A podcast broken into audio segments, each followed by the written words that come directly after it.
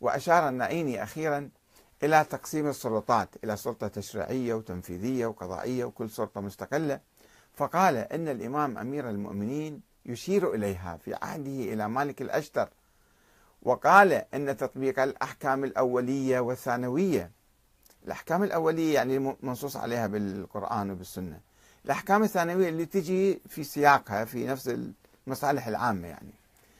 قال يجوز بإذن الإمام المنصوب تطبيق الأحكام الأولية والثانوية يجوز بإذن الإمام المنصوب من الله إذا كان أكو عندنا إمام منصوب من الله.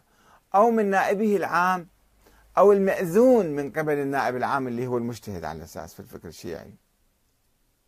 ولكن الشيخ النائيني مع الأسف الشديد أسقط من كتابه الفصل المتعلق المتعلق بنيابة الفقهاء العدول في عصر الغيبة في إقامة الوظائف السياسية ورعاية أمور الدولة والفروع المترتبة على ذلك وتفاصيلها. ما بحث هذا الموضوع. هو أشار إليه ولكن لم يبحثه. ربما ما كان يؤمن به بقوة أن الفقيه هو مثلا نائب الإمام في الغيبة وله السلطة الشرعية لذاته. ويتضح من كتابه تنبيه الأمة وتنزيه الملة المهم جدا والذي سحبه من الأسواق بعد ذلك ولا سيما بعد فشل المشروطة سنة 1909 وما بعد ذلك يعني.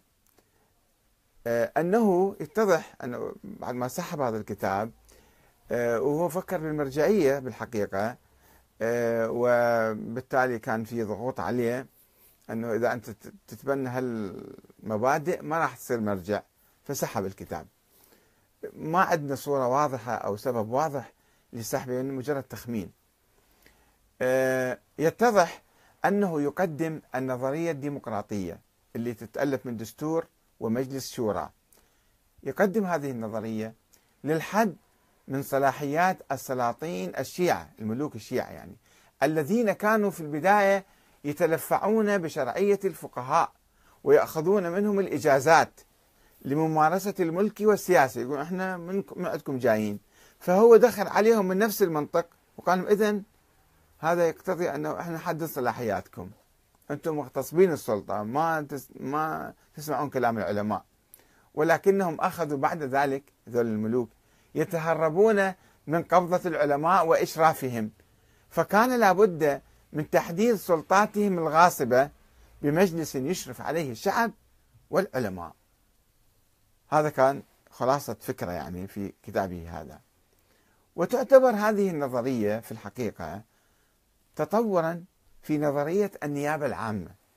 النيابة العامة كان الفقيه هو نائب الإمام فيعطي إجازة للملوك يحكمون باسمه ولكن ذلك يحكمون كما يشاءون. فقال لا يجب أن نقيدهم. هاي خلاصة فكرة. التي في آه، تطورا في نظرية النيابة العامة التي كان يقول بها عدد من فقهاء المدرسة الأصولية عبر التاريخ. وإن بدرجات مختلفة. لماذا؟ لملء الفراغ القيادي الذي حدث مع الغيبة. فاخترعوا لهم نظرية النيابة العامة. والقول بنظرية التقية والانتظار التي قال بها الأولون كانوا يحرمون العمل السياسي ويقولون نحن في عهد تقية ويجب أن ننتظر الإمام المهدي ولا يجوز لنا أن نقوم بأي تحرك. فبعدين ابتدع العلماء شافوا هذه النظرية مو معقولة. إلى متى ننتظر؟ وكيف ننتظر؟ فقالوا بأن العلماء هم نواب الإمام.